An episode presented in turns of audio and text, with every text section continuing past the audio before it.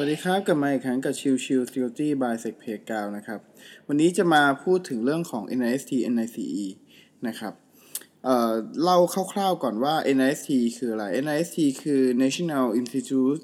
of Standard and Technology นะครับ เป็นสถาบันมาตรฐานและเทคโนโลยีแห่งชาติสหรัฐอเมริกานะครับ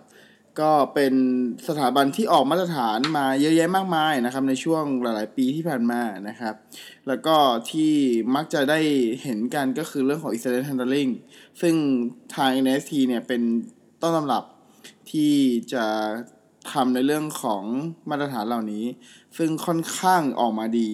แล้วก็มีคนออตอบรับแล้วก็ชื่นชอบนะครับ ในตัวของ framework ในตัวของลักษณะของมาตรฐานที่ทาง NIST เป็นคนออกมา ซึ่ง NIC NICE นะครับ ก็เป็นหนึ่งในนั้น โดย NICE เนี่ย ย่อมาจาก National Initiative for Cybersecurity Education นะครับ หรือพูดง่ายๆคือประมาณว่าหลักสูตรของทาง Cybersecurity ถ้าคุณจะประกอบวิชาชีพทางด้าน Cybersecurity คุณควรจะรู้อะไรบ้างนะครับ ซึ่งมันเป็นอะไรที่ แต่ก่อนก็ไม่มีใครคิดไม่มีใครร่างขึ้นมานะครับ ว่า เอ้ย ถ้าเป็นคนทำสายงานนี้ อาชีพนี้ตำแหน่งนี้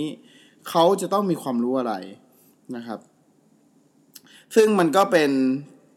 มาตรฐาน framework ตัวหนึ่งที่ค่อนข้างจะดี แล้วก็รู้สึกว่ามันค่อนข้างจะได้ผล คือเนื่องด้วยตัวของ NIST NICE เนี่ย ถูกอ้างถึงใน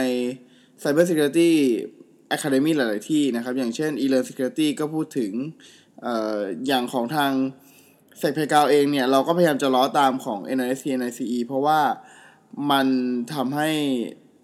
ง่ายขึ้นในการจัดเรียงข้อมูลที่อย่างถูกต้องนะครับ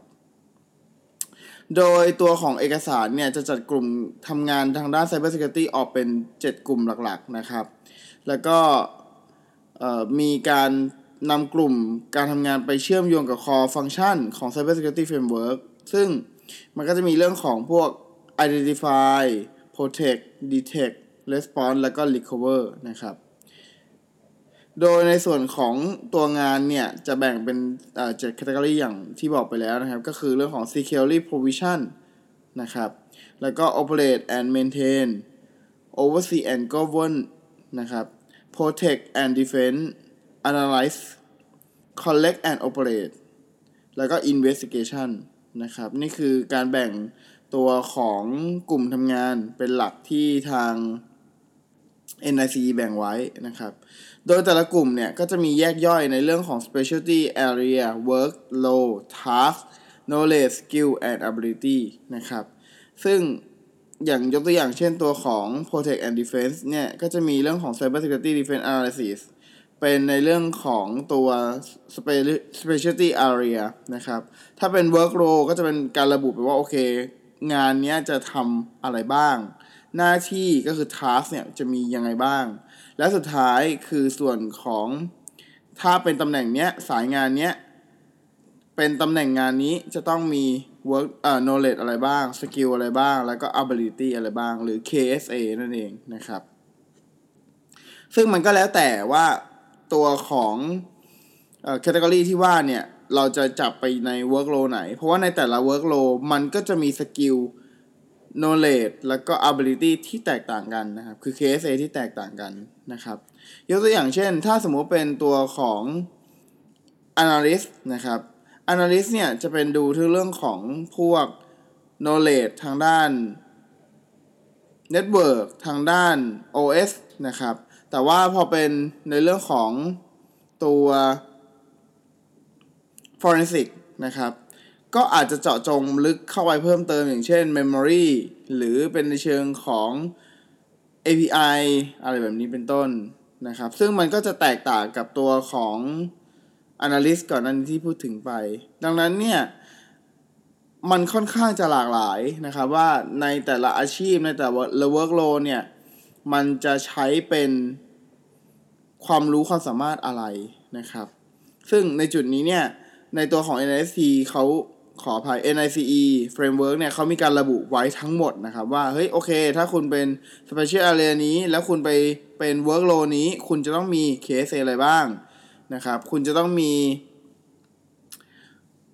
task อะไรที่ต้องทำบ้างนะครับ ซึ่งก็จะแยกย่อยตาม workload ทั้งหมดนะครับ ซึ่งผมค่อนข้างจะรู้สึก ชอบกับตัวของ NICE เพราะว่ามันแบ่งค่อนข้างได้ชัดเจน แล้วก็มีลักษณะงานที่รวบยอดได้ดี summary ได้ดีนะครับ ดังนั้นเนี่ยผมก็แนะนำว่าถ้าสมมติว่าใครสนใจที่จะเรียนรู้ทางด้าน Cyber Security แล้ว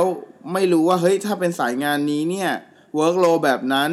นะครับ ชื่อตำแหน่งชื่อตำแหน่งงานอะชื่อตำแหน่ง incident responder อ่าจะต้องมี task อะไรต้องบ้างนะครับ หรือจะเป็นในตัวของ workload นั้น มีอะไรที่ต้องเรียนรู้บ้าง สกิลอะไรที่ต้องรู้ ability อะไรที่ต้องมี แล้วก็ know how อะไร knowledge อะไรที่จำเป็นต้องมีบ้าง ก็สามารถดูได้ในตัวของตัว NIS เอ่อ NIST NICE framework นะครับ มันจะมีหลากหลายมากเลยให้ให้ลองไล่ดูนะครับ อย่างเช่นตระกูลของเชิงพวก security provision นะครับ security provision จะเป็นเชิงของ management ดูภาพรวมเป็นหลักนะครับ ก็จะมี special area นะครับ เป็น risk management มี software development system architecture technology R&D system requirement planning test and evaluation แล้วก็ system development นะครับส่วนถ้าเป็นในเชิงของ analysis จะมีอย่างเช่น threat analysis exploitation analysis all source analysis target language analysis อย่างนี้เป็นต้นนะครับ คือจะเห็นว่าในแต่ละแคตตากรีงานเนี่ย มันมี special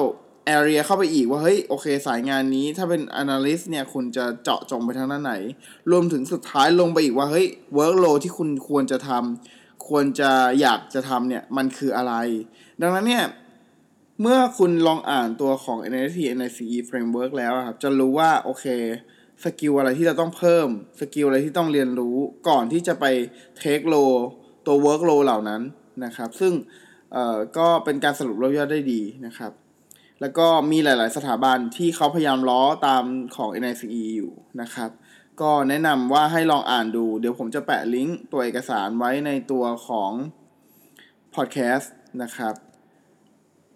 โอเค ก็วันนี้รีวิวคร่าวๆเท่านี้ แล้วเดี๋ยวถ้ายังไงเดี๋ยวผมจะมาเจาะลึกอีกทีหนึ่งในวันหลังนะครับ ขอบคุณทุกท่านที่เข้ามาติดตามรับฟังแล้วพบกันใหม่ใน EP ถัดๆไปสำหรับวันนี้ลากันไปก่อน สวัสดีครับ